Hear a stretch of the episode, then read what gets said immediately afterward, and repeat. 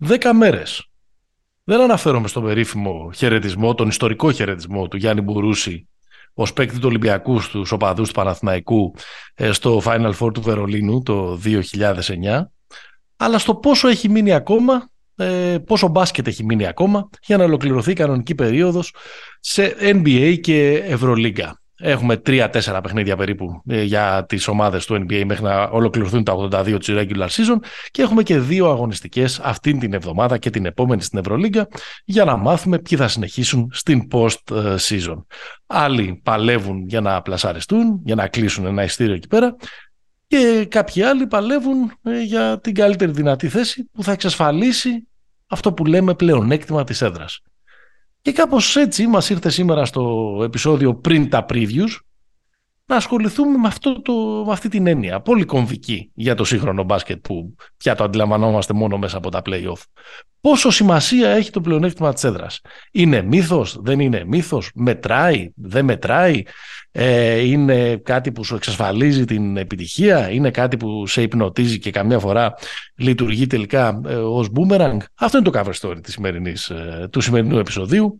Pick and Popa, επεισόδιο που έχουμε φτάσει. 104. 104. Πω, μετά το 100 έχω αρχίσει και μπερδεύομαι. Το πασχετικό podcast ε, του μπενταράδες.gr ε, που μας ε, φιλοξενεί εδώ και κάποιο καιρό. Δημήτρης Καραμάνης, Παναγιώτης Μένος, χάσαμε να πούμε τα ονόματά μας. Μας βρίσκεται και στις πλατφόρμες Spotify, Apple Podcast, Google Podcast, οπουδήποτε άλλο θέλετε. Μας βρίσκεται και στα social media Pick and Pop είναι το handle τόσο στο Facebook όσο και στο Instagram. Τώρα που η σεζόν πάει στην τελική ευθεία, εννοείται ότι τα παρακολουθούμε όλα πάρα πολύ στενά. Εννοείται ότι ε, και στους μπεταράδες μπορείτε να βρίσκετε τα κορυφαία πρώτα προγνωστικά για Ευρωλίγκα και NBA και, με, και για το ποιος θα πάρει τις κούπες και για το ποιος θα περάσει τις σειρές αλλά και τα ειδικά στοιχήματα των αγώνων. Το podcast αυτό ε, εκπέμπει με την υποστήριξη της Bet365 κορυφαία στοιχήματα NBA, ειδικά στοιχήματα παικτών στην Ευρωλίγκα, αλλά και στον άλλο ε, πλανήτη. Ποιο και τον ανέφερα, ε, ποιος θα το περίμενε. Μου έκανε εντύπωση αυτό, ξέρεις. Έβλεπα την προηγούμενη ε, Παρασκευή το, το post-game στην, mm στην Nova μετά το Ολυμπιακός Παναθηναϊκός. Ποιος θα το περίμενε ε, ότι ο Μπουρούσης πια θα, θα λογιζόταν περισσότερο ως βετεράνος του Παναθηναϊκού παρά του Ολυμπιακού.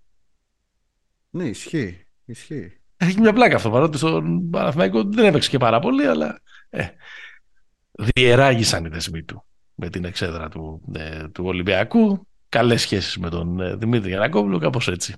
Εντάξει, ε, νομίζω, νομίζω πάντως ο Μπουρούση είπε ότι είναι ΑΕΚ. Οπότε ξέρεις. Πω, πω, αυτή την ιστορία. Όλα ΑΕΚ. Κάνουμε. Ε, το άνθρωπο στο Κυπριακό και ξεκίνησε. Ε, παιδί, ξεκινήσαμε να κάνουμε ένα podcast εδώ πέρα, να μιλάμε για τον μπάσκετ, να μιλάμε όλα αυτά. Και πραγματικά αισθάνομαι κάθε, κάθε εβδομάδα ότι, όλο, ότι, ότι πλησιάζει όλο και περισσότερο στον Δημήτρη Χατζηχρήστο. Δηλαδή και αυτό το. Αλλά εντάξει. Ρε, παιδί μου, μια, μια μικρή αναφορά. Μια μικρή αναφορά Α, δεν ξέρεις να οδηγείς κιόλας. Δηλαδή δεν έχεις παπάκι να το ονομάσεις Ντούσαν. Όπως το, όπως το λέει ο, ο, ο συμπαθέστατος διαχρονικός ηγέτης της ε, ε, Original. Λοιπόν, ε, έχει το μενού πολλά να πούμε σήμερα και να μιλήσουμε. Είναι, είναι λίγο φιτουλιάρικο το σημερινό επεισόδιο. Θέλω να σας πω ότι έφαγα ένα κόλλημα με το πλεονέκτημα της έδρας και έχω κάτσει και έχω δει όλες τις σειρές play-off, όχι ε, τις έχω μετρήσει και έχω βρει τα, τα, τα στατιστικά τους, όχι τα παιχνίδια, δεν έχω δει τα παιχνίδια, και όλες τις σειρές play-off στην ε, Α1, στην Ευρωλίγκα και στο NBA από το 2000 και μετά. Αλλά αυτός στο δεύτερο μέρος, στο, στο cover story, στο κυρίως πιάτο. Πάμε να ξεκινήσουμε με τα ορεκτικά. Γράφουμε Τρίτη, ε, 4 Απριλίου το βράδυ και έχουμε πρωταθλητή στο NCAA. Για πες. Καλά, να ξεκινήσουμε να συνεχίσω τη γραφικότητα τα 55 χρόνια από το έπος του Καλιμάρμαρου, το 68. Αυτό το... Τι πανηγυριτζήσεις εσύ, ρε. Εντάξει. Μια αναφορά ήθελα να κάνω. Ιστορική. Λοιπόν. Κολεγιακό. Ιστορική, ιστορική. Τρότζο Αμερικάνος. Όλα Έλα, αυτά. πάμε. Ε, το ρεκόρ προσέλευσης μάλλον θα το σπάσει η Παρτιζάν κάποια στιγμή στα playoffs. Ναι. που είναι στα γραφεία της FIBA. Ε, τελικώς του Λογιακού, ωραία πήγε η March Madness. Την έχουμε συζητήσει και, και εδώ αρκετά. Ήταν φανταστικός ο, ο πρώτος ημιτελικός του Florida Atlantic με το San Diego State που τελειωσε με τη μοναδική στιγμή που το San Diego State προηγήθηκε στο δεύτερο ημίχρονο και ήταν με την κόρνα της λήξης. Το καλάθι αυτό το Ναι. από, από πλάγια που έβαλε ο παίκτης με το νούμερο 5. Ο Λαμόντ Μπάτλερ. Ο Λαμόντ Μπάτλερ, δεν μπορώ να θυμηθώ τώρα τα, Ναι. ε, τε- το όνομά του. Ναι, ε, αυτό κρίθηκε στο, στον πόντο, το άλλο ήταν πολλά με λίγα. Σωστά; Το άλλο ήταν πολλά με λίγα, όπως και ο Το τελικός. Connecticut, το Connecticut Miami. Ναι, όπως και ο τελικός ήταν πολλά με λίγα, όπως τελικά όλα τα μάτια του Connecticut ήταν πολλά με λίγα. Με 20 πόντους διαφορά Δηλαδή- πήρε το τουρνουά. Το πήρε λίγο παρέλαση. Ποιος είναι προπονητής τώρα στο, Collect- στο Connecticut; Ο αδερφός του Bobby Harley. Μμμ, Διόσκουρου του Λέτνερ στο, στο Duke, ο Dan Harley. Σωστό.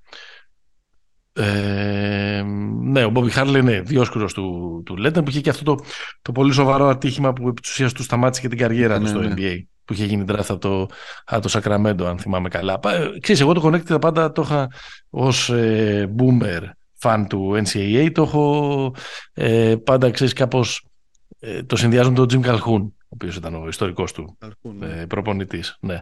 Κο- Το, το Connecticut που το λέμε ότι είναι η πιο επιτυχημένη κολεγιακή ομάδα του 21ου αιώνα; Ε, είναι σίγουρα. Είναι από το 98, από το 99 νομίζω έχει πάρει, πάρει έχει πάρει Πέντε. 5. Και κανείς άλλος δεν έχει πάρει πάνω από 3. Ωραία. Ε, Δύο-τρεις Ωραίο ήταν. ερωτήσεις. Ήταν ωραίο. Ωραίο ήταν, εντάξει. Απλά ξέρεις το... Το... Ήταν ωραίο το Final Four. Δηλαδή θέλω να πω ότι το Connecticut το πήρε με δύο εύκολες νίκες. Ήταν σαν τον Ολυμπιακό στη Ρώμη, όταν είχε πάρει το πρώτο ευρωπαϊκό, που του τους καθάρισε πο- πολύ εύκολα ναι, και, ναι, την, ναι, κάπως έτσι ήταν. και ναι. την Ολυμπία Λουμπλιάνα και την, και την ε, ε, Μπαρτσελώνα. Και ότι ε, άκου- α- άκουσα και διάβασα να γίνεται ε, για κάποιο είδους κριτική, γιατί ωραίες οι Σιντερέλες, ωραίες οι εκπλήξεις, έτσι κι αλλιώς είναι το, το φυσικό τους μέρος το, Μμ. το, η March Madness. Αλλά μήπως τελικά ήταν λίγο άδοξο το, το Florida State ε, San Diego ως ε, ημιτελικός, που δεν είχε έτσι κάποια βαριά φανέλα και που προκρίθηκε τελικά μια ομάδα η οποία δεν μπόρεσε να, να κοντράρει καθόλου τη βαριά φανέλα του Connecticut στον τελικό. Ε, εντάξει, ναι, αλλά τι να κάνουμε; Αυτά, τα, τα κερδίσαν αυτοί τα φαβορί. Δεν είναι δηλαδή ότι το Connecticut Ναι, έχει οκ, κερδίσει όλα τα ο- ο- φαβορί. Ο- Όχι, απλά θέλω να πω ότι μερικές φορές όλα, αυτό είναι το δίκοπο μαχαίρι των, των εκπλήξεων. Ότι Ναι, ναι. Μας συγκινούν, μας γοητεύουν. Εγώ το λέω γενικά, δεν, δεν έχω παρακολουθήσει το τουρνουά, το, το ξαναλέω όπως το έλεγα και την προηγούμενη εβδομάδα. Γι' αυτό σου- σου κάνω ερωτήσεις για να με διαφωτίσεις και εμένα και αυτούς ε, που μας ακούνε. Αλλά στο τέλος, όταν χάνουν και αν χάνουν εύκολα τα outsider, σου μένει συνήθως και μια γεύση. Ε, ρε παιδί μου, τώρα, άμα ήταν μια πιο βαριά φανέλα, θα είχαμε δει και καλύτερο μάτς. Ε, μπορεί, μπορεί, μπορεί. Αλλά εντάξει, εγώ είμαι, είμαι υπέρμαχος άποψης ότι η March Madness δεν με ενδιαφέρει το Final Four. Δηλαδή η March Madness είναι μια διαδικασία Σωστό, που σωστό. αξίζει το, το πριν Σωστό. στο Final Four. Εντάξει, θα βρεθεί μια καλή. Είσαι, πάρε. είσαι του προτσέσαι εσύ πάντα, ναι. Αυτό, αυτό, αυτό. Μάλιστα, μάλιστα. Ε, τι μπάσκετ είδαμε από το, από το Connecticut. Κοίταξε, το Connecticut είχε, ε, με- με- ήταν με διαφορά η ομάδα που έμοιαζε πιο κανονική από όλες. Κανονική ομάδα Μμμ. μπάσκετ και σε Ναι, ναι, κανονικού ρυθμούς επαγγελματικής ομάδας μπάσκετ. Ναι, ναι. Ε, Τρεις άξονες είχε πολύ βασικούς. Είχε το σουτ απ' έξω του Hawkins, τρομερός σουτέρ, 45% στη σεζόν, με περίπου 3,5 εύστοχα ένα μάτς. Είχε τον καλύτερο Κάνουμε παίκτη. σκέψη στο Χαναμάτσα. Ναι. Τρία- Είχε τον ε, κορυφαίο παίκτη του Final Four, τον Αντάμα Σανόγκο από το Μάλι. Έτσι, ένα γερό παιδί που έχει προσθέσει και πολλά τεχνικά πράγματα στο παιχνίδι του. 20 πόντους, 11 rebound νομίζω. Τι θέση, Πεντάρι, πεντάρι μέσα. πεντάρι, ε, κοντός, ψηλός. Νομίζω είναι. Δεν, δεν είναι πολύ ψηλός. Νομίζω πρέπει να είναι 2-6, 2-7. Δεν είμαι, δεν είμαι και Μμ. σίγουρος. Αλλά είναι χτιστός. Ναι, ναι, ναι, ναι. Λίγο μπατίστη. Μάλιστα, μάλιστα. Έχει και δύο πολύ καλούς δημιουργούς. Ε, τον Νιούτον και τον ε, Τζάκσον. Που δεν είναι Μμμ. πολλές οι ομάδες που να έχουν δύο τέτοια γκάρτ. Ε, και αυτά έκαναν μια διαφορά απέναντι σε, ομάδα, απέναντι σε μια ομάδα που προσπάθησε λίγο να τους παίξει και, στη, και στον ημιτελικό και, στο, και στον τελικό να τους βγάλει από το ρυθμό. Ε, δεν είναι πολύ εύκολο Ναι. να βγάλει την ομάδα από το ρυθμό. Θα Τρίτη παίξει φορά κανείς στο- από αυτούς ε, ε, NBA. Θα παίξουν νομίζω. Κάποια στιγμή πέρασμα θα κάνουν όλοι. Εμένα μου φαίνεται το Hawkins πολύ NBA material. ρε παιδί μου. Δηλαδή, πολύ ένας παίκτης που μπορεί να βελτιωθεί και στην άμυνα και να είναι shooter, ξέρεις. Ένα τέτοιο υλικό. Ο Σανόγκο είναι λίγο πιο παραδοσιακός για να παίξει NBA, αλλά ξέρεις, είναι πιο ευρωλίγκα στυλ. Και από και οι guard, ας πούμε, ο Νέμπχαρντ. Ο Σανόγκο δηλαδή είναι Ματίας Λεσόρτ, ας πούμε. Δεν είναι, τόσο, δεν είναι τόσο αθληταράς με την έννοια του άλματος και αυτά, αλλά είναι ψυγείο, ρε παιδί μου. Είναι mm-hmm. πολύ γερός. Είναι Dunston, να το πω έτσι. Μάλιστα. Ε, ε, αυτά. Ωραία ήταν. Πανηγύρισαν τα παιδιά εκεί του, του Yukon. Ο, όλοι, όλες οι παλιοσυρές εκεί πέρα μαζεύτηκαν και Μπαγούκερ, Ρέι Και Μπαγούκερ με πολύ ελεύθερο χρόνο. Ναι. Πήγε και ο Όκαφορ πήγανε και, και έκαναν τους οπαδούς. Ε, δεν λοιπόν... πήγε ο, ο θρύλος του, του Yukon που ήρθε άλλο από του Σαμπάς Νίπιερ. Δηλαδή ο Σαμπάς Νίπιερ αρχηγός και καλύτερος παίκτης σε δύο, σε δύο κατακτήσεις. Σωστά, σωστά, σωστά. Έχεις δίκιο. Έχεις δίκιο.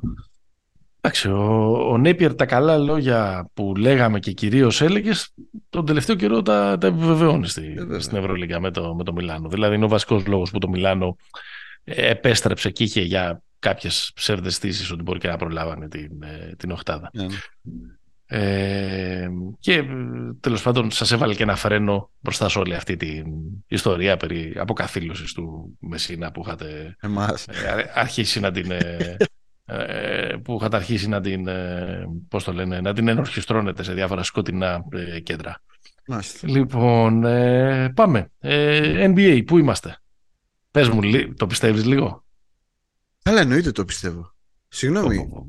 Συγγνώμη. Άμα δεν το πιστεύω εγώ, οι μεγάλοι Lakers, ποιος θα το πιστέψει; Ε, τι εννοείς πιστεύεις, ότι θα προκριθείτε στα, στα play-off ή θα πάρετε το πρωτάθλημα; Πάμε το πρωτάθλημα, τι. κατεβαίνουμε εμείς για την καταγραφή, κατεβαίνουμε. Ναι. Για να μπούμε στη Βουλή, κατεβαίνουμε. Όχι. Εμείς πάμε να πάρουμε το, την κούπα. Εντάξει τώρα, σοβαρά. Ε, εντάξει, είναι, είναι φοβερός ο Ντέιβις. Φοβερός. Ναι. Δηλαδή, Φοβερός, το μάτς ναι, έχει κάνει ε, την περασμένη, την περασμένη εβδομάδα μέσα στη Μινεσότα που παίζει με ένα πόδι και έχει κάνει τον Ελσίντ, ας πούμε, είναι, είναι, είναι φανταστικό. Εντάξει, έχουν βρει ένα καλό ρυθμό, δεν έχουν νικήσει την παθήρια. Έτσι, να το πούμε. Δηλαδή, οι Clippers και το Phoenix που έρχονται τώρα είναι τα, τα πιο δύσκολα. Εντάξει, κοίταξε να δεις, άμα πάρουν αυτά τα δύο παιχνίδια, μέχρι ναι. και πέμπτη μπορεί να βγουν. Ε, πέμπτη δύσκολο, αλλά το έκτη το έχουμε. αν πάρουν αυτά τα δύο παιχνίδια. Εντάξει, θα κερδίσεις και το Golden State. Εντάξει, εγώ λέω ότι μέχρι και πέμπτη, πέμπτη μπορεί να βγουν. Δηλαδή έτσι όπως έχει πάει ε, η, η κατάσταση πια. Ναι, μπορούν. Ε... Βέβαια, εντάξει, δεν πάμε μπλέξουμε να παίξουμε τον Τουράν. Άμα είναι να βγούμε έκτα. Άμα βγούμε έκτα είναι λίγο καλύτερα. ναι. Ε, άρα, το Σακραμέντο είναι ο αντίπαλος που, που στοχεύεις ως, ε, ως Laker. Ε, ναι, no, no disrespect. Mm-hmm. Αλλά νομίζω είναι λίγο πιο ε, νομίζω ότι είναι όλοι αυτό, αυτό που θέλουν, ε, αυτό είναι το, το χαρτί που όλοι ε, θέλουν να τραβήξουν ε, για, άλλους, για λόγους που έχουμε συζητήσει πολλές φορές. Ε, Davis πάρα πολύ καλός. Ε, δεν το συζητάμε. Δηλαδή, συνεχίζει εκείνα τα μυθικά παιχνίδια που έκανε κάποια στιγμή. Τι ήταν, Φεβρουάριος ή τέλη Ιανουαρίου. Το Γενάρη, το Γενάρη. Ε, συνεχίζει από, από εκεί που ε, είχε υπερφορμαριστεί, είχε πατήσει το turbo boost εκεί πέρα, αλλά νομίζω ότι έχει παίξει, έχει χάσει πολλά παιχνίδια για να λογίζεται ως υποψήφιος για τις All-Star πεντάδες. Αλλιώς τώρα παίζει για All NBA, NBA όχι για να είναι στις... Παίζει για να είναι στη... στην κορυφαία πεντάδα. Ωραία. Οι Lakers είναι ε, σε καλό φεγγάρι. Προφανώς βοήθησαν οι κινήσεις που έκαναν στη mm χειμερινή μεταγραφική περίοδο που λέμε. Έστρωσε κάπως η ομάδα, παίκτησε ένα νόημα, αλλά το βασικό είναι το πώς την οδηγεί ο Άντωνι Ντέιβις και το γεγονός βέβαια ότι γύρισε και ο Λεμπρόν που έχει λίγο ένα πιο δεύτερο ρόλο ε, σε αυτά ναι. τα μάτια που έχει γυρίσει τη στιγμή που ο άλλος κάνει ε, παπάδες με μπικίνια. Ο άλλος και ο Όστιν Ρίβ. Ένας φίλος μου. και ο Όστιν Ρίβ. Δηλαδή. τρομερά αυτά που συμβαίνουν με τον Όστιν Ρίβ. Αυτός θα πάει να παίξει στη Γερμανία. Το άκουσα, αλλά δεν ξέρω, μπορεί. Mm. μπορεί. Από Γερμανούς έχουμε και Ντένι Ρέντερ που είναι, είναι καλά. Είναι, είναι, είναι καλή φάση τώρα οι Lakers γιατί είναι πλήρης. Χατσιμούρα παίζει ναι. καλά ο Ντιάντζελο έχει μπει. Δηλαδή ε, τώρα κάπως κά, κάτι δουλεύει. Ναι, ναι, ναι, ναι. Παίρνουν πράγματα από Τρόι Μπράουν. Δηλαδή ναι. γίνονται, γίνονται πράγματα που λέει η Βάνα.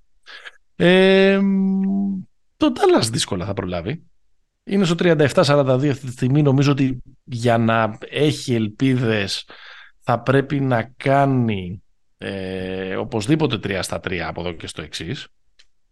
Πρέπει να κάνει οπωσδήποτε 3 στα 3 και να χάσει 2 τουλάχιστον η Μινεσότα, να χάσει 2 η Οκλαχώμα. Δηλαδή θέλει ε, ας χάσει, ας χάσει, ναι, ας, μπορεί να, χάσει, να κάνει 3 στα 3 και να χάσει 2 μία από αυτές τις δύο ομάδες που είπες, αλλά τέλος πάντων δεν είναι εκεί το, το θέμα. Το θέμα είναι ότι δεν είναι. Είναι, ε, είναι κακή η εικόνα, έχουν αρχίσει και πέφτουν και οι, οι προβολείς του blame πάνω στον, ε, στον Λούκα. Ναι. Ε, και αυτό μένει να δούμε τι, τι ανάποδες θα ακούγεται, πάρει ο, ακούγεται, ακούγεται ότι μπορεί να τους ε, κάνουν shutdown στα τελευταία τρία ματς. Μπας mm-hmm. και αφού σου λέει αφού δεν πάμε πουθενά, ας πάρουμε κανένα pick. Ε, Μπας και είμαστε ναι. τίποτα κολόφαρδοι. Ναι. Να τους κάτσει τι. Εντάξει, ε, ναι, άμα έχεις, άμα έχεις λότερη, υποτίθεται ότι έχεις και ένα 2% πιθανότητα να σου κάτσει να πάρεις το, ένα ναι, το Βεμπανιάμα. Ναι. Ε, όπως ήταν το, ε, πάντως το τώρα να κάνεις, να κάνεις shutdown στο 37-42 είναι λίγο, ξέρω εγώ. Τροπή είναι. είναι λίγο τροπή. Anyways, ε,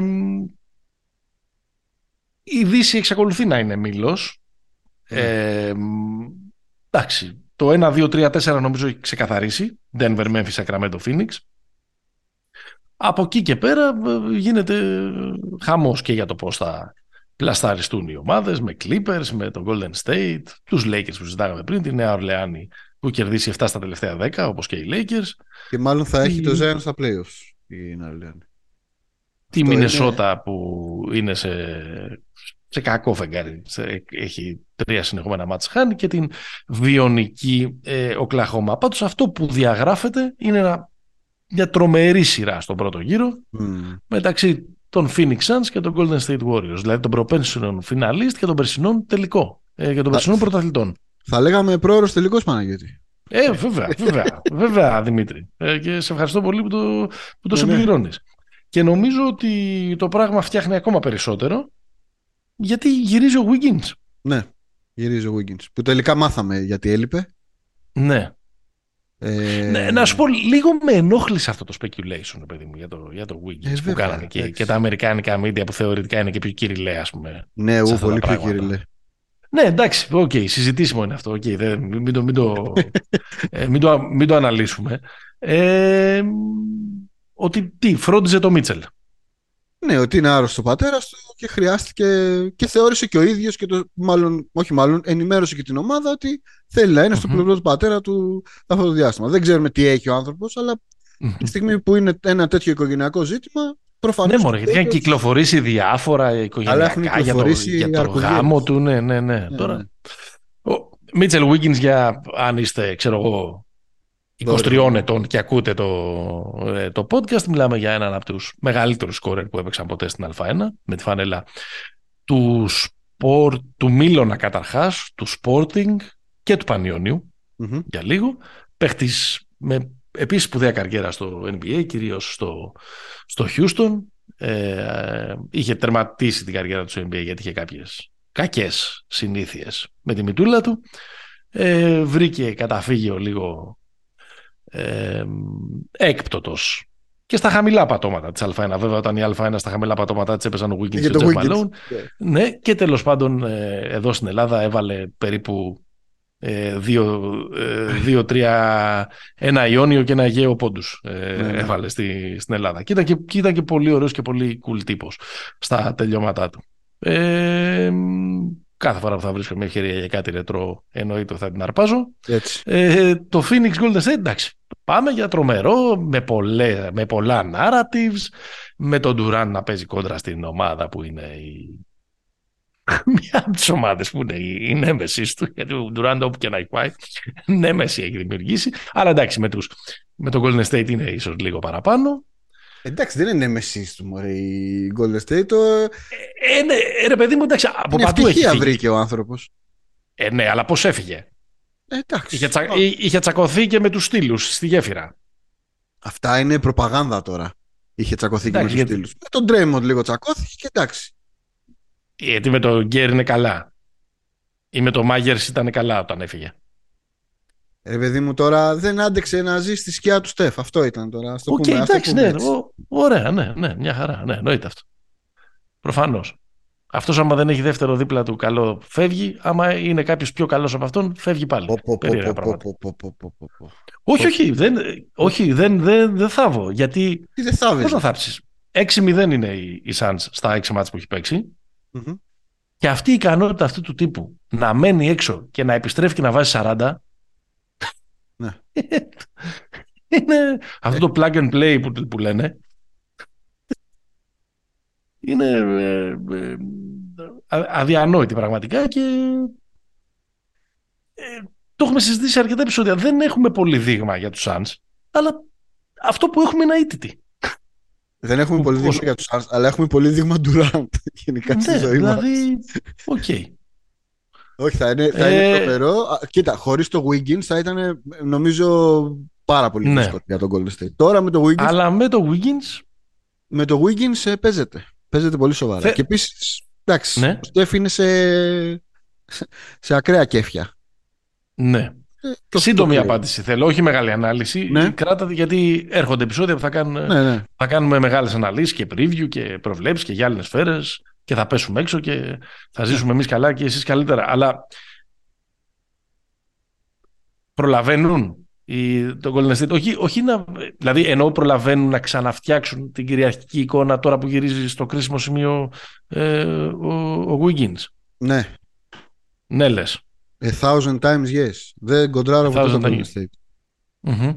Όσο είναι όρθιοι, για μένα είναι το πρώτο φαβορή. Ότι Στη- μπορεί να είναι αυτός που θα τους γυρίσει το, το, Ε, ρε τον παιδί μου, διακόπτη. να φτιάξει τον υποστηρικτικό μηχανισμό που χρειάζεται για να κάνει ο Στεφ Ναι. Όργια. Και μετά να συζητάμε για GOAT και ιστορίες. Αλλά α, σε Ναι, καλό ναι, ναι. καλοκαίρι. Οκ, ναι, δεν δεν- δεν θα, δεν θα κοντράρω. Μμ. Ε, δεν τους κοντράρεις ποτέ τους Warriors όταν είναι, όταν είναι πλήρης. Τώρα είναι βέβαια η τελευταία τους ευκαιρία. Δηλαδή ή θα στρώσουν τώρα ή απλά θα αποκλειστούν. Ναι. Τίποτα άλλο; Τίποτα Από άλλο. NBA. Είδα, ε, είδα Knicks ε, Cavaliers και μου σηκώθηκε η τρίχα, ας το πω. Αν και το match Κατσάρα, δεν ε. ήταν. ε, Δεν ήταν. ε, Ήταν grind, είχε ξύλο και τέτοια, αλλά ήταν πολύ high scoring γιατί είχαν κάτι του στυλ 17 τρίποντα και οι δύο. Ε, βάλαν 40 καταρχάς και ο Μπράνσον και ο... Και ο Μίτσελ. και ο 43 Μίτσελ. έβαλε ο Μίτσελ, 48 έβαλε ο Μπράνσον. Αλλά αυτή η σειρά, παιδιά, θα είναι λουκούμι. Δηλαδή. Ε, ε, να πούμε στο... Συμφωνώ ότι θα είναι Λουκούμι. Ε, θα είναι, είναι ίσως η, η πιο μερακλείδικη, η γιαμίστες σειρά ε, του, του πρώτου γύρου, όταν όλα τα, Ναι. Τα φώτα θα πέσουν, ξέρω εγώ, πάνω στο Phoenix Golden State ή σε, ή σε κάτι άλλο. Ε, Και μάλλον, sorry, και μάλλον θα είναι, Ναι, αυτοί που θα, παρακαλώ. μας τη, α, θα είναι αυτοί που θα μας τη βάζουν 8 η ώρα.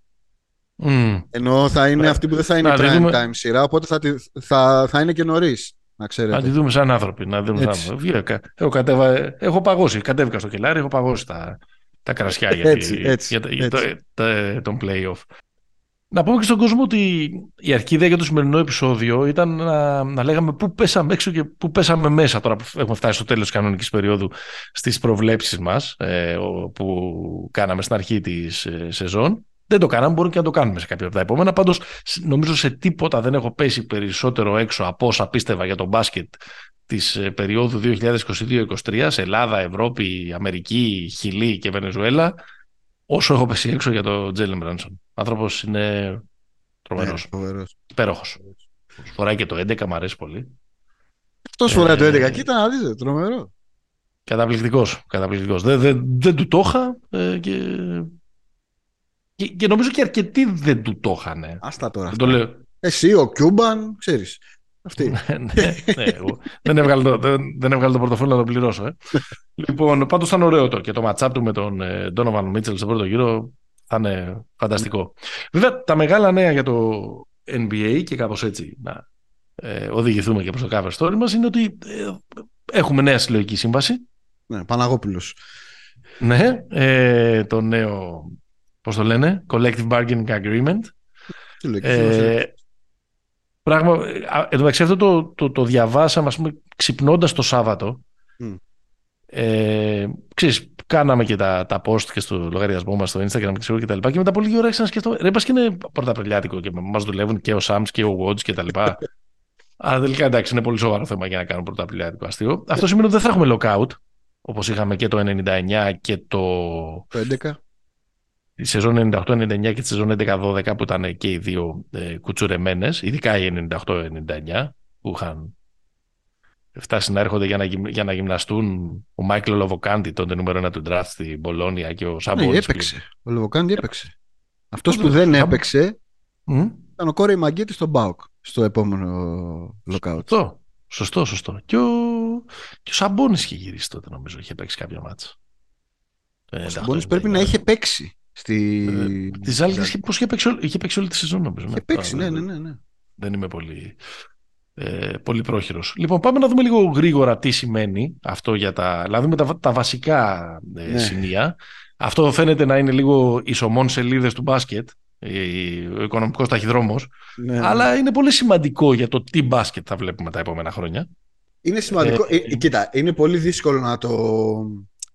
Πώς το λένε, να το εκλαϊκεύσεις ε, εσύ, θα, θα, θα, θα, πούμε τώρα τα, τα ναι. key points, τα βασικά σημεία. Τώρα δεν θα κάτσουμε. Δηλαδή, ε, δεν θα κάτσουμε να, να μπούμε μέσα στο. Θες να πούμε για το CAP. Όχι, όχι, δεν θέλω για το CAP. Αυτά αφού να βγεις για ένα καφέ με τον Αντικόπουλο. Ε, και... Έλα, μωρέ, δύο κουβέντες είναι, εντάξει. Και... Ξεκίνα, ξεκίνα και θα μπω εγώ. Έλα, πάω στα, στα γρήγορα. Καταρχάς, παραμένει στα 19 χρόνια το όριο εισόδου στη Λίγκα για τους Αμερικάνους. Αυτό σημαίνει ότι εξακολουθούμε να είμαστε στη, στην περίοδο του one and done για τους παίκτες που πάνε στο κολέγιο παίζουν μια χρονιά ή πηγαίνουν και παίζουν στην Αυστραλία, σε, στην Αυστραλία ή σε, στη θηγατρική λίγκα κτλ. Όπως ο Σκουτ Χέντερσον που θα είναι το νούμερο 2 του φετινού draft. Mm. Ε, μπαίνει ένας φραγμός, εδώ θέλω τη λογιστική σου βοήθεια, ναι. στο τι ξοδεύουν οι ομάδες που έχουν ήδη μεγάλα payroll. Ναι. Ε, ουσιαστικά μπαίνει ένα φραγμός. Οι ομάδες που είχαν μεγάλα payroll άρχισαν, ε, μπορούσαν να ξοδεύουν παραπάνω από αυτό το όριο και πληρώνοντας μεγάλο φόρο ε, πολυτελεία στο περίφημο luxury tax. Όμως μπαίνει και σε αυτό ε, ένα όριο, ενισχύοντας κάπως την δημοκρατικότητα του, της Λίγκας, λέω εγώ, ή όχι. Κοίταξε, ε, αυτό που μπαίνει είναι, δεν το λέμε hard cap, έτσι, mm τάπα, αλλά αυτό είναι. Δηλαδή στην πραγματικότητα μιλάμε για μία, δύο, τρεις, τέσσερις, πέντε, πέντε ομάδες είναι αυτή τη στιγμή που, έχουν, που είναι πάνω από το όριο που βάζει η νέα, σύμβαση. Το όριο αυτό είναι να είσαι 17,5 εκατομμυρια πάνω και από το όριο του luxury tax. Εντάξει. Mm-hmm. Ε, προφανώς το πούμε έτσι με, με πενινταράκια ότι αν αυτός ο κανόνας εφαρμοζόταν τα τελευταία ένα-δύο χρόνια πέρυσι ας πούμε οι Warriors δεν θα είχαν υπογράψει τον Dante DiVincenzo οι Bucks δεν θα είχαν υπογράψει τον Joe Ingles. Οι Celtics δεν θα είχαν, δεν θα είχαν υπογράψει τον Danilo Gallinari, που βέβαια και που τον υπέγραψαν δεν έχει παίξει ακόμα με τον δραματισμό. Και οι Clippers δεν θα είχαν κάνει τη μεταγραφή που άλλαξε το ρου τη σύγχρονη ιστορία του NBA, δεν θα είχαν υπογράψει τον John Wall.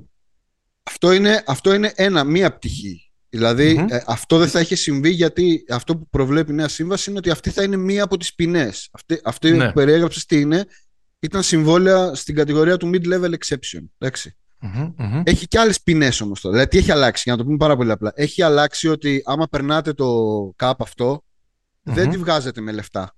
Δηλαδή, οι ποινές δεν ναι. θα είναι μόνο λεφτά. Θα είναι χάνετε τη δυνατότητα να κάνετε τέτοια τα mid-level, που είναι μια εξαίρεση. Χάνετε τη δυνατότητα να κάνετε trade πρώτου γύρου τύπου το 2029, το 2030, ξέρεις. Ναι, ναι, ναι. Χάνετε τη δυνατότητα να πάρετε ελεύθερους από την αγορά buyout, τύπου μένει ελεύθερος ο PJ Tucker από το τέτοιο Panic Back στο παίρνουν. Λέω ναι, τώρα, ναι, ναι. με trade νομίζω έχει γίνει, αλλά λέω, λέω ένα τέτοιο παράδειγμα. Και επίσης ένα πάρα πολύ σημαντικό είναι ότι δεν θα μπορούν να κάνουν, ότι θα, μπορούν, θα μπορούν να κάνουν μεταγραφές trades μεγάλων συμβολέων, αλλά θα πρέπει να είναι ισόποσα. Δηλαδή δεν μπορείς να δώσεις ένα παίχτη που το συμβόλαιο ότι είναι 40 και να πάρεις πίσω ένα που έχει 45.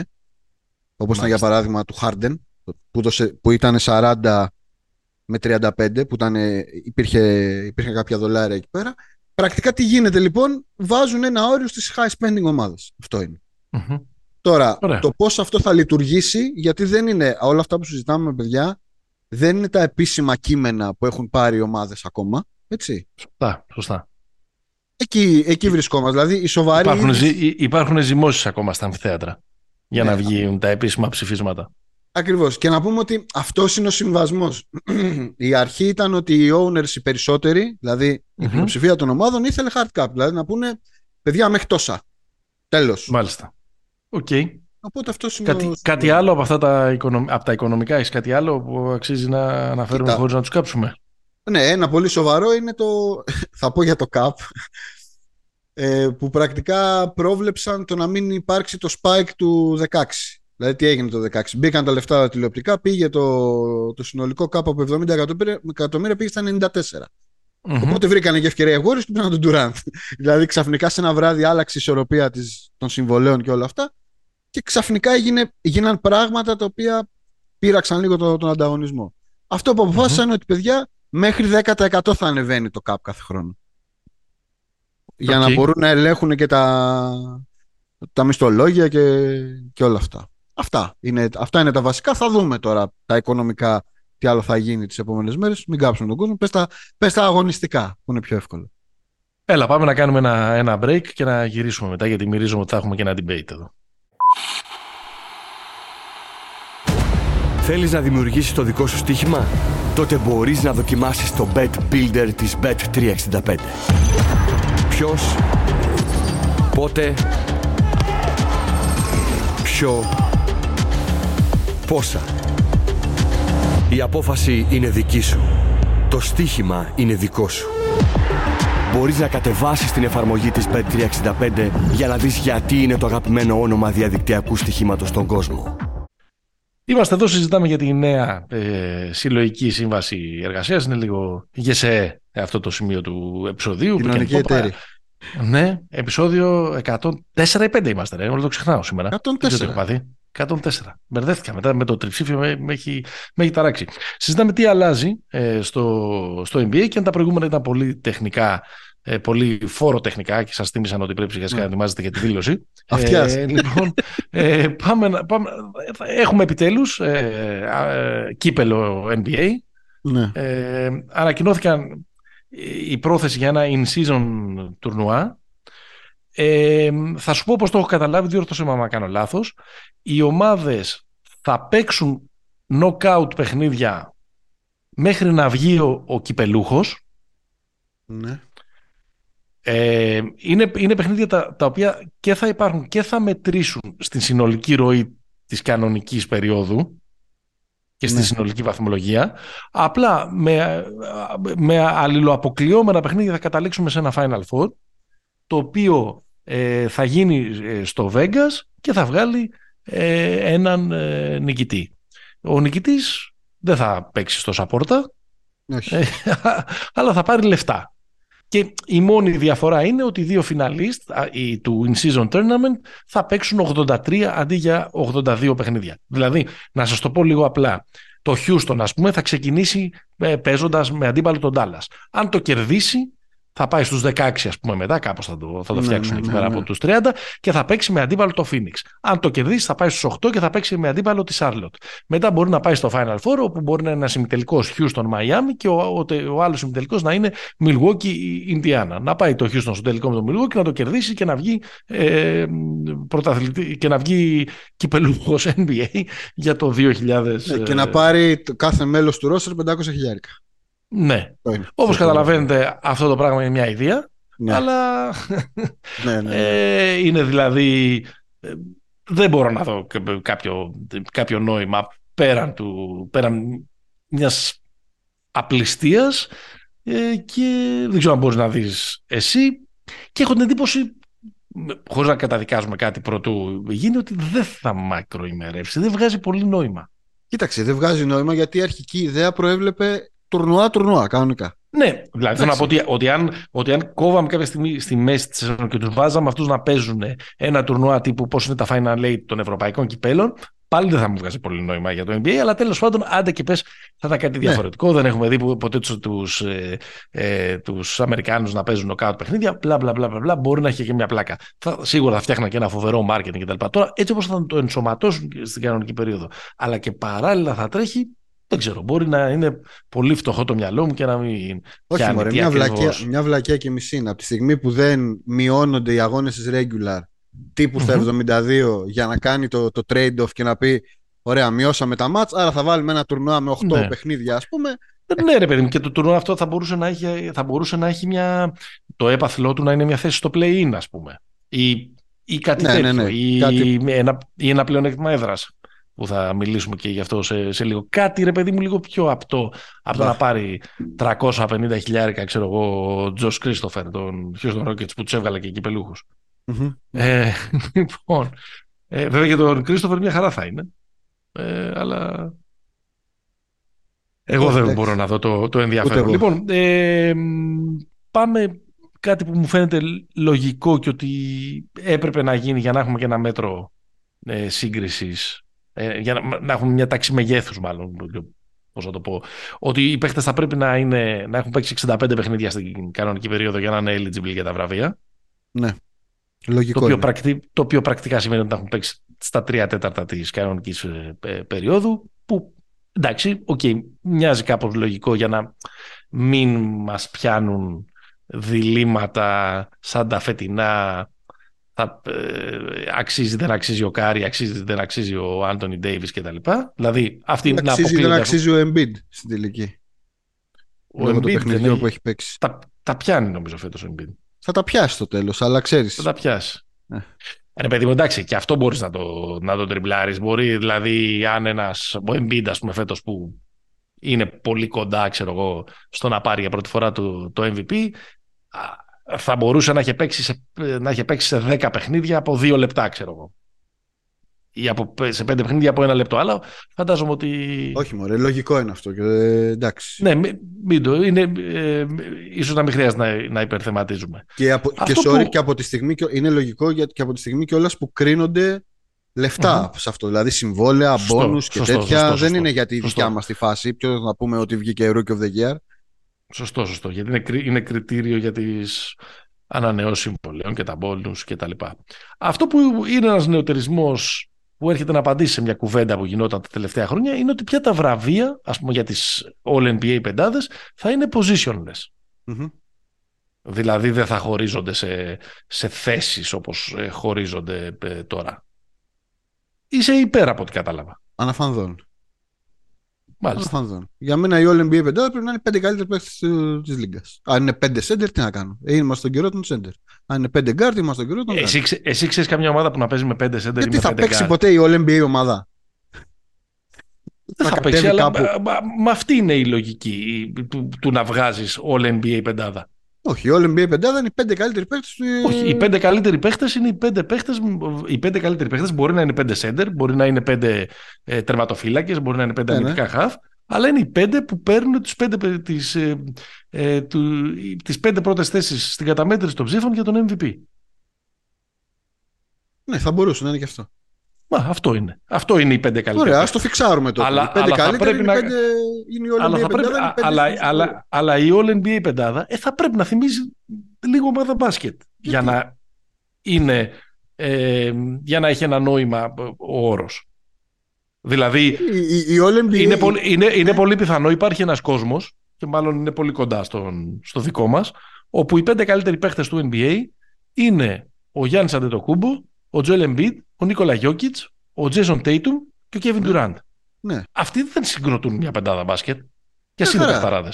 Γιατί να ε, συγκροτήσουν ε, πεντάδα, είναι πέντε καλύτεροι γιατί, Μα γιατί ε, αυτό είναι το τέτοιο. Αυτό είναι, αυτό, αυτό, αυτό, αυτός είναι ο όρος της All NBA πεντάδας. Σου ξαναλέω, δεν ψηφίζεις. Ε, δεν μπορεί να είναι, να είναι όρος ψηφίζω τους πέντε καλύτερους παίχτε, γιατί οι πέντε καλύτεροι παίχτε προκύπτουν από τις θέσεις τους στην κατάταξη ε, τη ψηφοφορία για την ανάδειξη του MVP. Ε, όχι, δεν πάει έτσι. Ε, Πώς δεν πάει έτσι; Δηλαδή ο Τζοέλ Embiid που τόσα χρόνια δεν έχει βγει ποτέ ο NBA η πρώτη ομάδα. Είναι δυνατόν ε, να είναι αυτό το στάτους του και να κρίνονται λεφτά και συμβόλαια. Δεν είναι ο καλύτερος, και... δεν είναι ο καλύτερος στη θέση του. Τι να κάνουμε τώρα; Δηλαδή, ο καλύτερος, δηλαδή μπορεί να υπάρχουν δύο φανταστικοί τερματοφύλακες στο Champions League ας πούμε, αλλά, ναι. αλλά για να τους χωρέσουμε και τους δύο δεν φτιάχνουμε εντεκάδα με δύο τερματοφύλακες. Δεν με νοιάζει τι κάνουν στο Champions League. Εγώ λέω, άμα, θέλ, άμα θέλεις έτσι, άμα θέλεις έτσι να κάνουμε all guards All NBA guards, All NBA forwards. Ρε παιδί all μου, NBA συμφωνώ, συμφωνώ ότι οι θέσεις δεν είναι το ίδιο με αυτό που ήταν κάποτε. Ναι. Δεν είναι το, τα δύο guard, δύο forward και ο center κτλ. Αλλά θα μπορούσαν να είχαμε ε, ε, κάτι, ρε παιδί μου, το οποίο στο τέλος να παράγει και ένα αποτέλεσμα το οποίο ε, δεν αποσυνδέει ε, αυτό το, αυτό το βραβείο από το μπάσκετ. Δηλαδή αυτό συντελεί περισσότερο στην απομπασκετοποίηση της, της κατάστασης. Αμάν βρε Θα, Λουδίτη. μα- θα, μα- θα μας ενδιαφέρουν ε, ε, ε, Ναι. πάλι. Είμαστε σε μια λογική πάλι, τα highlights, τα νούμερα. Και τα... highlights, όχι- ρε. Άμα έχει άλλος όχι- 35 πόντους μέσω όρο, θα είναι All NBA second team. Γιατί να μην είναι; Ο, ο να Λούκα, μην δηλαδή είναι; φέτος, τέταρτο. ο, Λούκα, ο, ο, Λούκας, ο Λούκας θα, φέτος θα πρέπει να είναι σώνει και καλά ο NBA first team. Ω, Γιατί Που η, βγήκε ομάδα δέκατο. του, ας πούμε, που η ομάδα του είναι δέκατη. Ε, ναι, αλλά το άλλο ήταν Και δεν το καταλαβαίνω. πέρσι, δεν ήταν δέκατη. Έλα. Του άλλου δεν ήταν δέκατη η ομάδα πέρσι που βγήκε second team All NBA. Ναι, ξαναλέω ότι Μην γκρινιάζεις, γιατί. πρέπει το αποτέλεσμα να, είναι, να, να, να έχει και μια στοιχειώδη ας πούμε ε, ε, μπασκετική λογική να μην αποσυνδέεται από τη ρίζα του αθλήματος να μην είναι και αυτό ε, ενταγμένο στο μάρκετινγκ της προσωπολατρίας ας πούμε Πα, πα, πα, πα, πα. μια πεντάδα ναι, που, που δεν θα μπορέσει να παίξει ποτέ με, με, μαζί Δεν θα της. παίξει φτιάξουμε- ποτέ, ρε, θα, Μενεγέ. φτιάξουμε ένα, θα φτιάξουμε ένα συγκρότημα με πέντε μπασίστες Θα φτιάξουμε τρεις ομάδες, Εντάξει. οι πέντε καλύτεροι παίχτε. Οι επόμενοι πέντε καλύτεροι παίχτε και οι επόμενοι πέντε καλύτεροι Ω, παίχτε. Αυτή, μα αυτή είναι η αυτό- λογική. μα αυτό, μα αυτό υπάρχει Δεν υπάρχει, Είναι, δεν παίρνει μια ξαναλέω, πάστα. η Όποιος κα- βγαίνει, όποιος βγαίνει είναι- δεύτερη στην πληροφορία για το MVP παίρνει δώρο μια πάστα. Δεν παίρνεις είναι δώρο η, κάτι. κατα... είναι η κατά... Εντάξει, δεν, δεν, δεν πεινάνε κιόλας και σε έπιασε και σένα τώρα ε, ο, ο, ο πόνος για τα εκατομμύρια που χάνονται. Δεν μπορώ να- Ο, ο, ο Γκομπέρ έκλαιγε που δεν, είχε- που δεν είχε γίνει All Star. Ε, δεν είναι μόνο τα δεν λεφτά. βγαίνει- Κλαίει ο Γκομπέρ, ναι. Κλαίει. Ε, τον έπαιρνε- Κλαίει ο Αλεξάνδρ στα αποδητήρια. Τέλος πάντων, εδώ πέρα συμφωνούμε ότι, ότι διαφωνούμε. Νομίζω, σε αυτό ήμουν σίγουρος κιόλας. Βέβαια. Εντάξει. Θα το βάλουμε και στο, και στο λαό ε, ίσως ερώτημα.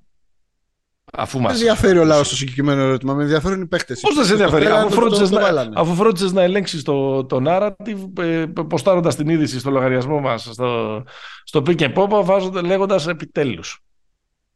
Λίγη σκέψη. Το Να βαλά. βουτάμε, Νόμιζα να, ότι βουτάμε, το βαλά, ναι, όντως. να βουτάμε λίγο τη γλώσσα μας Συγγνώμη, έχεις στο δίκιο. κεφάλι μας έχεις πρώτο δίκιο. Σε μιλήσουμε. καπέλωσα. Σε καπέλωσα. Θα, θα βάλω Όχι, όχι, φως. όχι, όχι, δεν το λέω, δεν το λέω αυτό σαν, ε, δεν το λέω σαν παράπονο. Πιστεύω ότι βιάστηκες. Καλά. Πρέπει να είσαι Πάντως- νέστορας.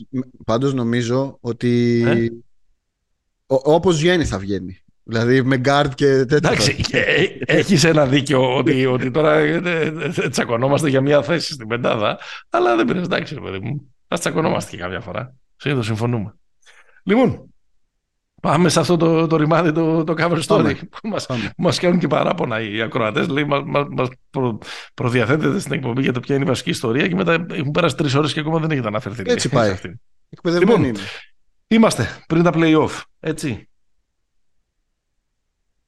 Όπως είπαμε και στον πρόλογο, άλλοι τσακώνονται για να μπουν και άλλοι τσακώνονται για να, ε, για να βγουν κάποιοι, Ναι. σαν τον Τάλλας.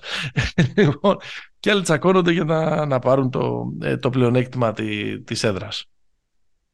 Χωρίς να αναφερθούμε ακόμα στα, στα νούμερα, στο geeky κομμάτι. Ναι. Πόσο σημαντικό εσύ πιστεύεις ότι είναι; Και, τι- και, τι, πιστε- και σε τι πιστεύεις ότι συνίσταται για το μπάσκετ του 2023. Δηλαδή ένα μπάσκετ, ρε παιδί μου, που έχει που η πληροφορία ταξιδεύει που οι ομάδες ε, δεν είμαστε στη δεκαετία του 80 παίζουν πολλές φορές μαζί κατά τη διάρκεια της σεζόν ε, είναι... Μιλάς για την Ε, Ευρωλίγκα τώρα όμως. μιλάω και για την Ευρωλίγα και για το, και για το NBA Εντάξει, το NBA πάντα παίζανε μαζί. Ε, Πάντα, παίζανε, πάντα, πάντα παίζανε πολλά μάτς. ναι ναι ναι, ναι σωστό, σωστό. Ε, κοίταξε, νομίζω ότι όσο αυξάνονται. ε, Αυτό ισχύει και για τα δύο. Όσο περισσότερα είναι τα παιχνίδια, Μμμ. δηλαδή και στην Ευρωλίγκα τώρα σε αυτό το φορμάτ, νομίζω ότι παίζει λιγότερο ρόλο το πλεονέκτημα έδρας από ό,τι έπαιζε παλιότερα. Μμμ. Ε, και νομίζω ότι έπαιζε και. πε- Ε, θα σου πω κάτι άλλο. Νομίζω ότι στα, τρία, στα, στα best of 3 η έδρα έχει περισσότερο ρόλο από τα best of 5. Νομίζω. Μμ. Δηλαδή όταν. Ε, έχω αυτή την αίσθηση. Δεν μπορώ να το κράτα το- τεκμηριώσω. Έχουμε, έχουμε τους αριθμούς να το, Ωραία. να, να το συζητήσουμε. Στο, στο NBA δεν νομίζω ότι παίζει τόσο ρόλο.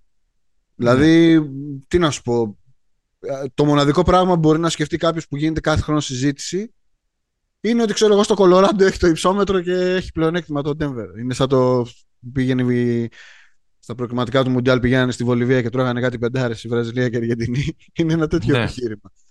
Δεν νομίζω Στην πόλη ότι... του Μεξικού που βοηθούσε το υψόμετρο για να πηδάνε Μπράβο. μακριά στο μήκος. Μπράβο. Ε, δεν... Ε, στο NBA νομίζω ότι δεν παίζει ρόλο. Να το πω έτσι. Ναι. Στην Ευρωλίγκα ακόμα παίζει, αλλά νομίζω ότι δεν παίζει όπως παλιότερα.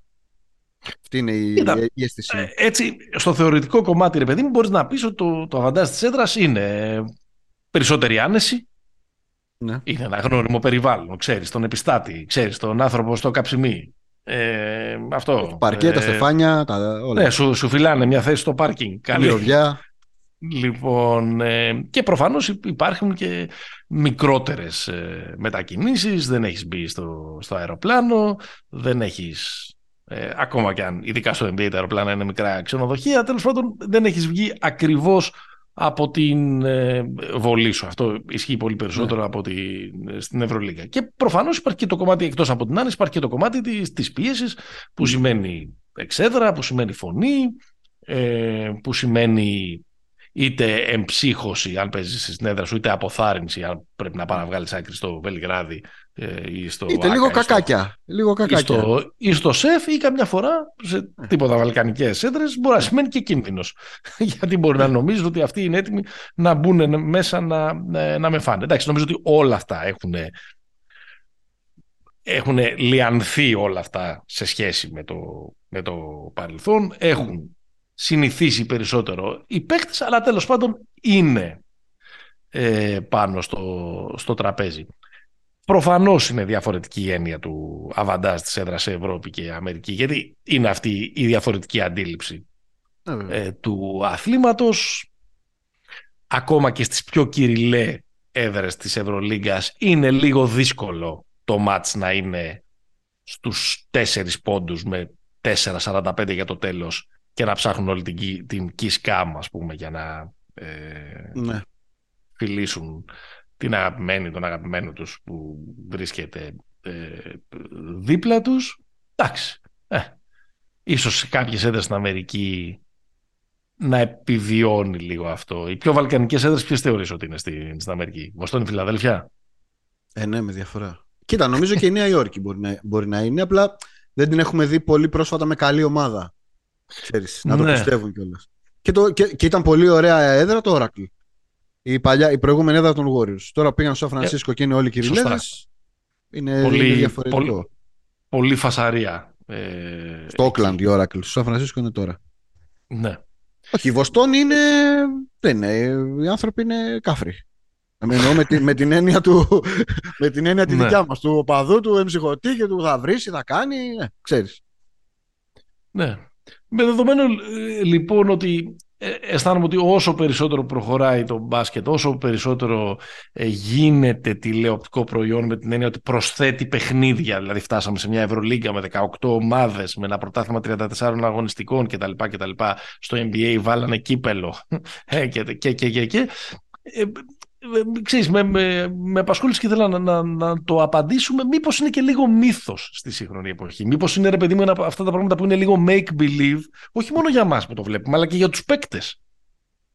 Ε, ναι. Το οποίο στην πραγματικότητα υπάρχει εκεί πέρα, ε, ξέρεις, λίγο για να, ε, για να μας δίνει κάποια narrative να συζητάμε στα, στα podcast, σίγουρα για να εξυπηρετεί την τηλεόραση και τελικά να, ε, θέλησα να δω λίγο αν κρίνει ή δεν κρίνει ε, τίτλους προσπαθώντας να, να βάλουμε πολ, μεγάλα νούμερα σε μια ε, μεγάλη ε, χρονική περίοδο. Τίτλους και προκλήσεις. Και προκλήσεις. Και προκρίσεις και προκλήσεις και ό,τι θέλεις. Θες να ξεκινήσουμε με την Α1. Για πάμε. Έχω ξεκινήσει να μετράω από το 1992-93. Την πρώτη σεζόν που το μπάσκετ έγινε επαγγελματικό. Και την πρώτη σεζόν ας πούμε, που είχε τελικούς, στους οποίους δεν μεταφέρονταν ούτε αποτελέσματα κανονικής περίοδου, ούτε τέτοια περίεργα ε, κόλπα. 1992-93, Παναθηναϊκός Ολυμπιακός 1-3. Mm-hmm. Στους τελικούς, ε, το περίφημο μάτς με τις Στριπτιτζούδες. Με... Πλεονέκτημα έδρας Παναθηναϊκός. Πλεονέκτημα έδρας Παναθηναϊκός. Mm-hmm.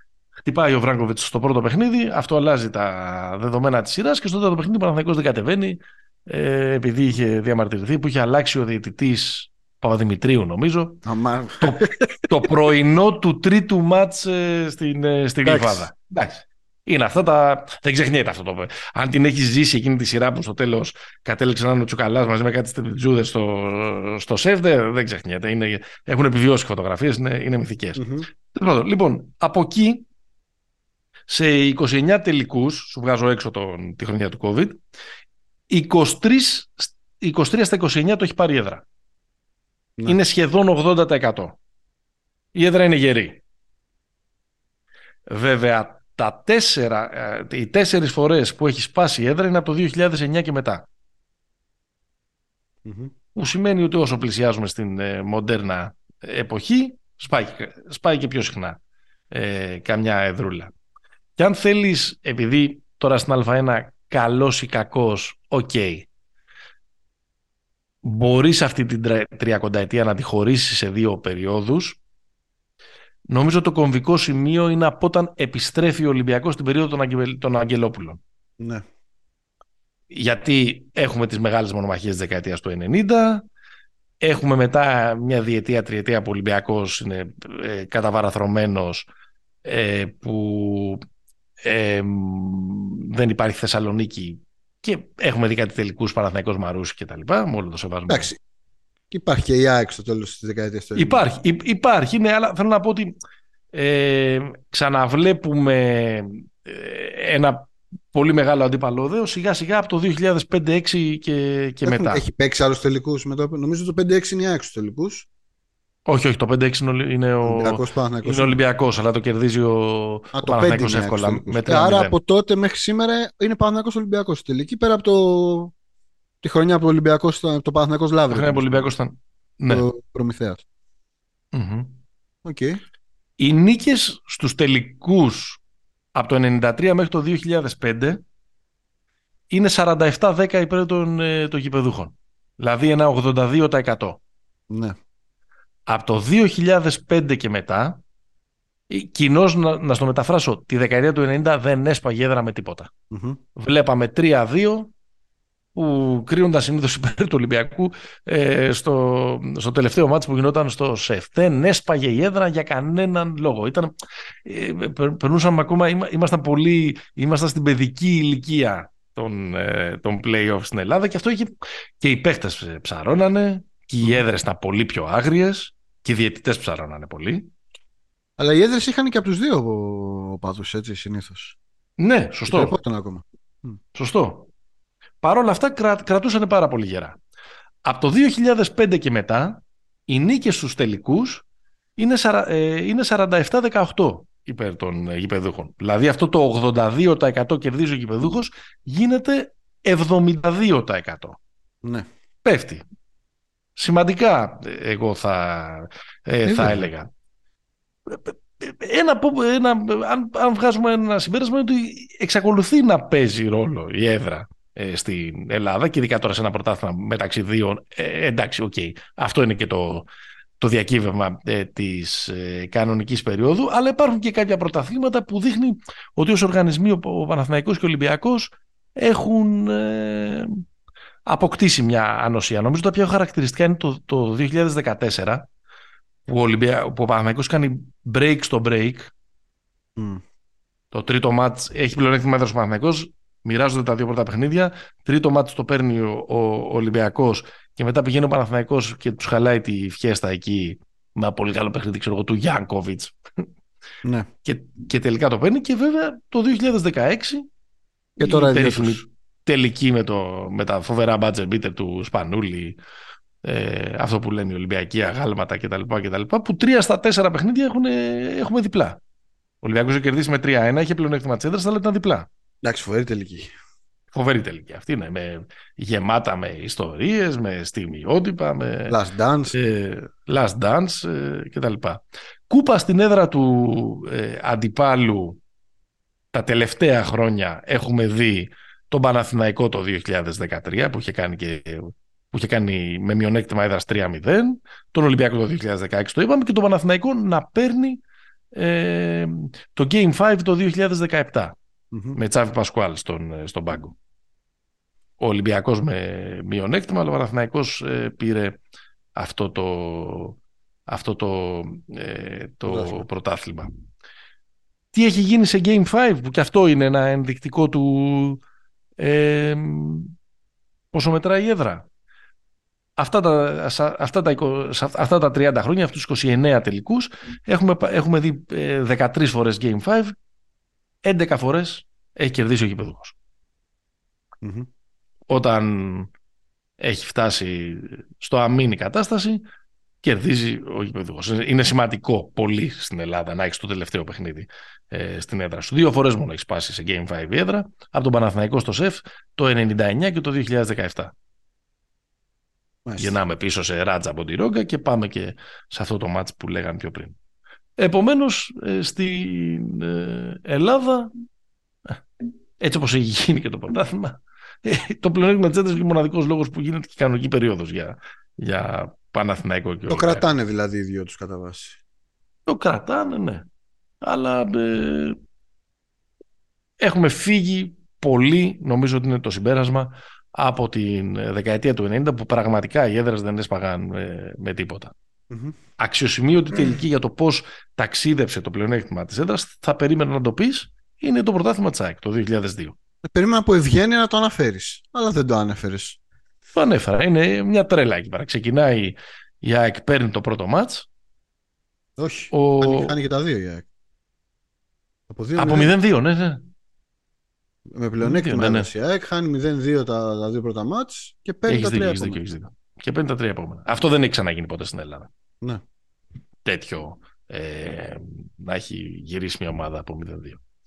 Αλλά να φύγουμε από την Ελλάδα που είναι μάλλον και το λιγότερο ενδιαφέρον σε σχέση με τις άλλες δύο, δύο διοργανώσεις. Στην Ευρωλίγκα μέτρησα από το, από το 2000-2001, τη χρονιά του σχισματος Επειδή με ρώτησες πριν αν παίζει περισσότερο ρόλο η, η, το πλέον της έδρας σε σειρά best of 3 ή σε σειρά best of 5. Μα το Θεό δεν το είχα δει ότι το έχεις βάλει. Είναι ακριβώς το ίδιο Έχουμε, ε, σε όλα αυτά τα χρόνια στην Ευρωλίγκα έχουν γίνει 28 σειρές best of 3, 22 έχει κερδίσει ο κυπεδούχο και έχουν γίνει 55 ε, σειρές best of 5, 43 έχει κερδίσει ο κυπεδούχο. Και στις δύο περιπτώσεις το ποσοστό είναι 78%. Πολύ ψηλό. Κοίτα να δεις. 4 στα 5 πρακτικά. Ναι. Η έδρα κρατάει στην Ευρωλίγκα. Άρα. Κρατάει, ναι. Ε, Πάμε να δούμε τι έχει γίνει στα, στα tie breakers. Όταν έχει χρειαστεί σε σειρά που κρίνεται στα τρία να πάμε στο τρίτο παιχνίδι, 10 στις 12 φορές έχει κερδίσει ο γηπεδούχο. Αυτό δεν μας απασχολεί και πολύ, γιατί έχουμε να δούμε best of three σειρές από, από τα μέσα της δεκαετίας του 2000. Απλά το λέω για ε, αρχαιακούς ε, λόγους. Δύο ελληνικές ομάδες την έχουν πατήσει. Ο Πάοκ το 2001 από την Ολύμπια, την πρώτη χρονιά της ε, καινούρια ας πούμε Ευρωλίγκας, Ούλεμπ και τα λοιπά. Και ο Παναθηναϊκός το 2006 όταν είχε έρθει η, η Ταού Κεράμικα στο, στο ΆΚΑ πριν φύγει ο Σπανούλης και πάει στο, στο NBA, ο Ερντογάν, ο Τούρκος, είχε κάνει το παιχνίδι της ζωής του. Το παιχνίδι Ερντογάν. Το παιχνίδι, το παιχνίδι Ερντογάν. Ερντογάν. Μετά έγινε πρωθυπουργός ο Ερντογάν. μετά, μετά, ε, μετά από αυτό. Προβλέπε. λοιπόν, το πιο εντυπωσιακό πάντως ποσοστό, το πιο εντυπωσιακό νούμερο όσον αφορά την Ευρωλίγκα είναι ότι 16 φορές που έχει χρειαστεί πέμπτο παιχνίδι για να βγει ο νικητής σε μια σειρά και τις 16 φορές έχει κερδίσει ο γηπεδούχος. Είναι εντυπωσιακό. Απόλυτο. 100%. 16 στα 16 οι γηπεδούχοι όταν έχει χρειαστεί πέμπτο παιχνίδι. Ακόμα και σε τρελές σειρές όπως ήταν το 16 Ουμπάν, το Μπαρτζόκας Πασκουάλ, Ουμπάν Μπαρσελόνα, που έγινε και εκεί break στο break, στο πέμπτο μάτς στη Ρωσία, ε, το, το 17, όχι το 16. Ο Μπαρτζόκας έκανε αυτό που έπρεπε και η πολύ καλή ομάδα που είχε εκείνη την ε, χρονιά και πήγε στον, ε, στο Final Four που έχασα από την Τζεσεκά στον ημιτελικό. Μετά από τρία ναι. break νομίζω. Έχει τρία break πριν από αυτό. Έτσι, οι δύο. Δύο break. Δύο, δύο, δύο. δύο, δύο, Ένα, μηδέν, ένα μηδέν, ένα ένα. Break η Μπαρσελόνα στη Ρωσία. Break στο break η, η Κουμπάν στο, Παλάου. στη Βαρκελόνη και μετά παίρνουν το, το πέμπτο μάτς στην, στην 16 Ρωσία. Ξαναλέω, 16. Φοβερό. και ξαναλέω στην Ευρωλίγκα είναι ε, καταπληκτικό το, το- αυτό το νούμερο, το 16 στα 16. Ε, άρα Άρα είναι σημαίνει- αυτό ότι αν πάει, στη... αν, αν πάει στο όριο, στο τελευταίο μάτς, όντως το πλεονέκτημα Μμμ. έδρας, δηλαδή ας πούμε Περιμένουμε πρόσφατο να που έχω δούμε. στο κεφάλι μου Ποιο- είναι το περσινό Μονα- Ολυμπιακός Μονακό ας πούμε. Ναι, εντάξει, πο- πολλές φορές προφανώς αυτό έχει ακροβατήσει ας πούμε στε- στο σκηνή και με τα ε, φοβερά playoff του 2021 αν θυμάσαι τότε που ήταν όλα τα μάτς είχαν πάει στο πέμπτο μάτς. Νομίζω. Ναι. Όλες οι σειρές είχαν πάει στο πέμπτο μάτς. Νομίζω το Τσέσεκα Με το- Φενέρ δεν είχε πάει στα...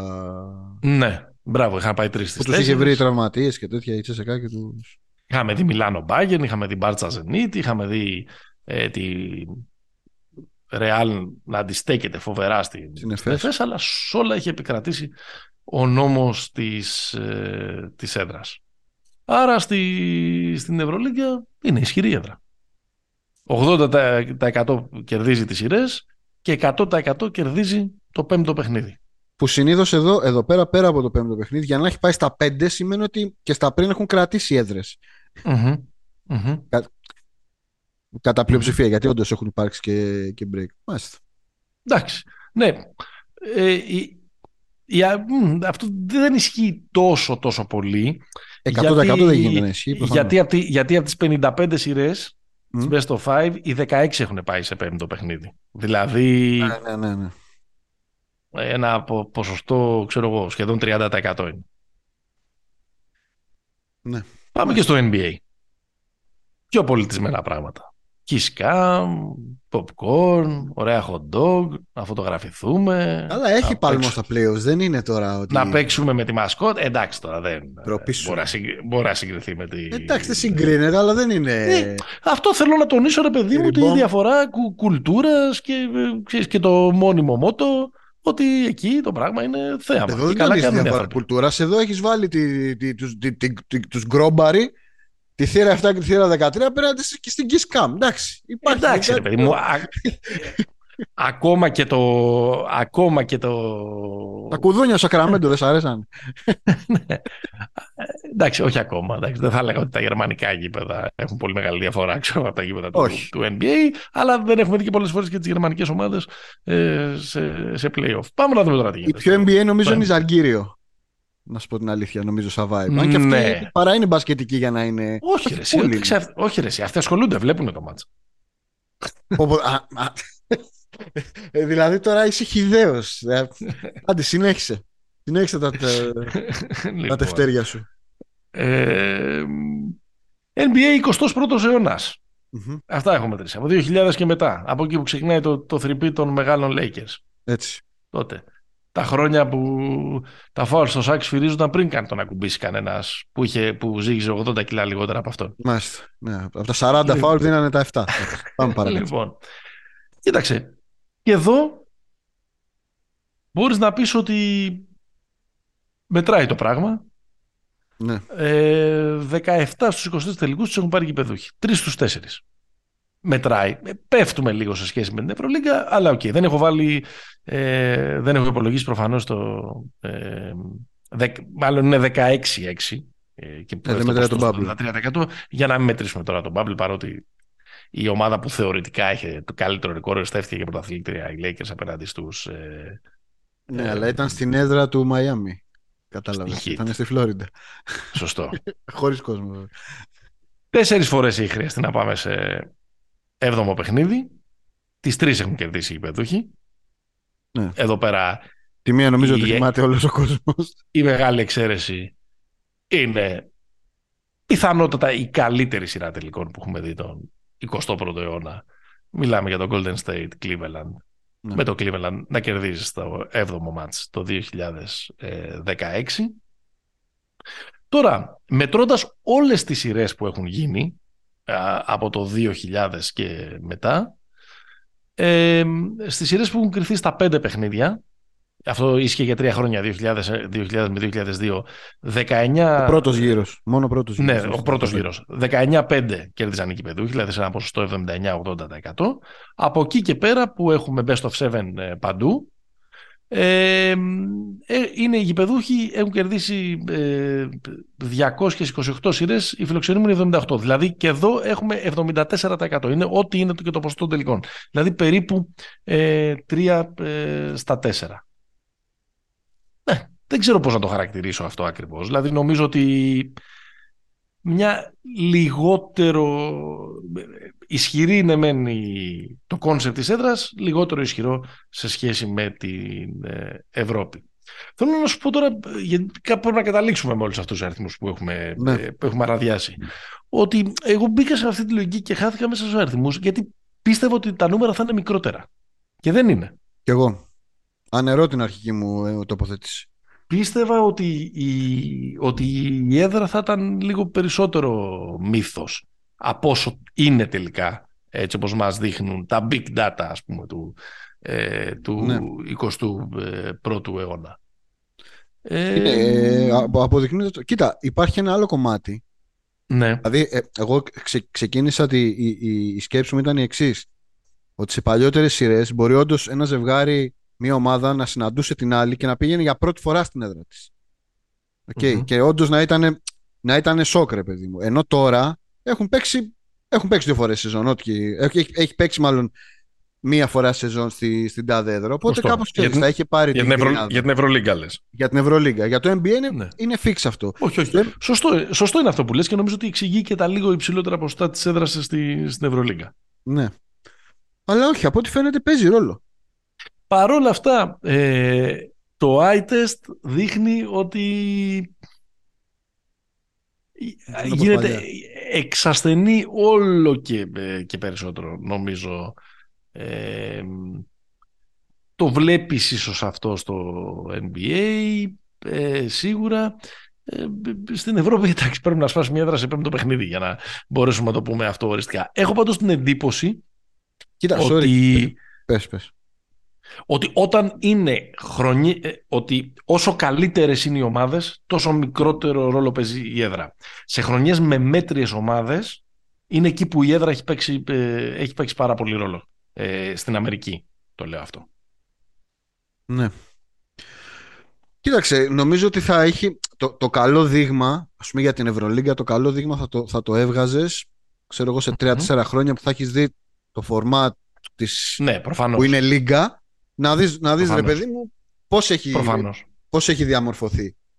προφανώς. Ε, σε κάθε περίπτωση όμως κρατάει. Δεν, Μμμ. Μμμ. δεν, δεν υπάρχει κάπου και μια ερώτηση Θες, τώρα... να, θε- θες να δούμε και tie breakers τι έχει γίνει στη, στις σειρές ε, playoffs στο NBA από το 2000 και μετά. Δώσ' Όταν τα. έχουμε πάει σε, σε tie breaker game 5 7 φορές στις 9 έχουν κερδίσει οι κυβεδούχοι, 78% ευστοχία.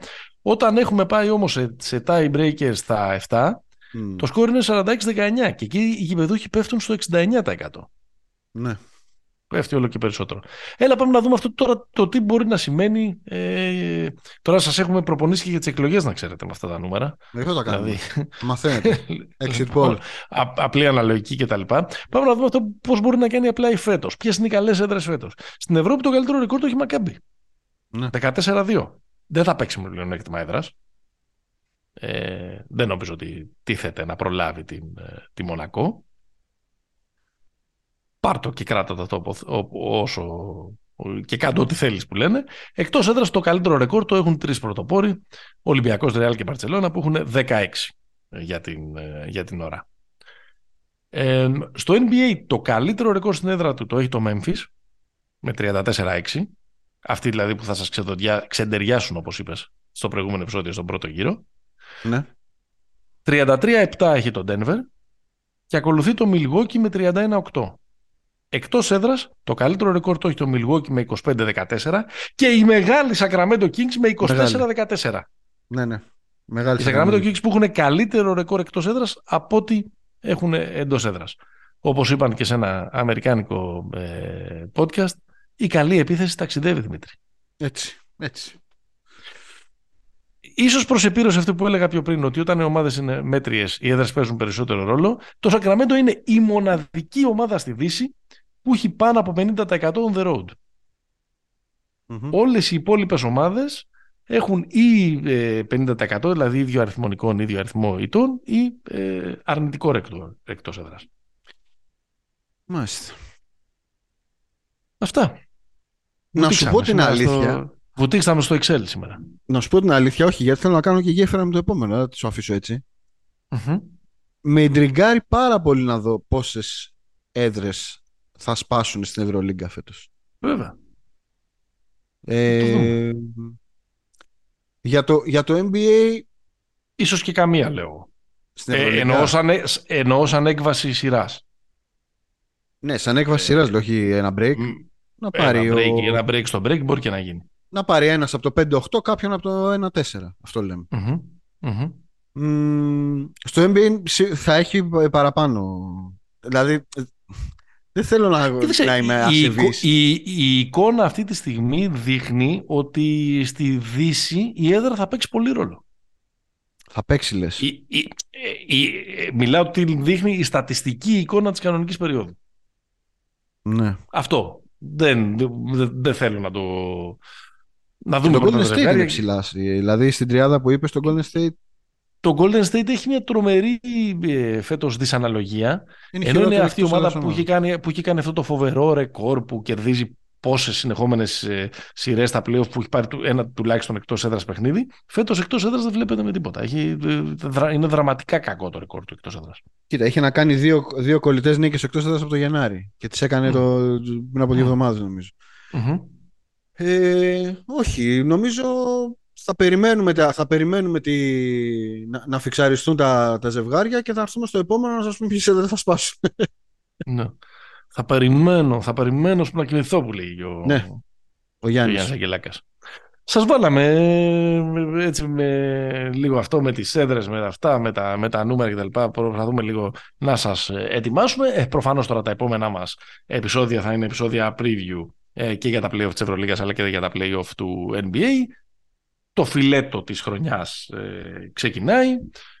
Στους μπεταράδες.gr μπορείτε να βρίσκετε τα κορυφαία ε, προγνωστικά σε ε, Ευρωλίγκα και ε, NBA ε, και στην B365 που μας υποστηρίζει σε αυτό το podcast εδώ πέρα μπορείτε να βρίσκετε τα κορυφαία στοιχήματα, μπορείτε να βρίσκετε στοιχήματα ειδικά των παικτών, πόντι, rebound, assist, οτιδήποτε ε, κάνει κέφι το ε, στοιχηματικό σας, η στοιχηματική σας όρεξη.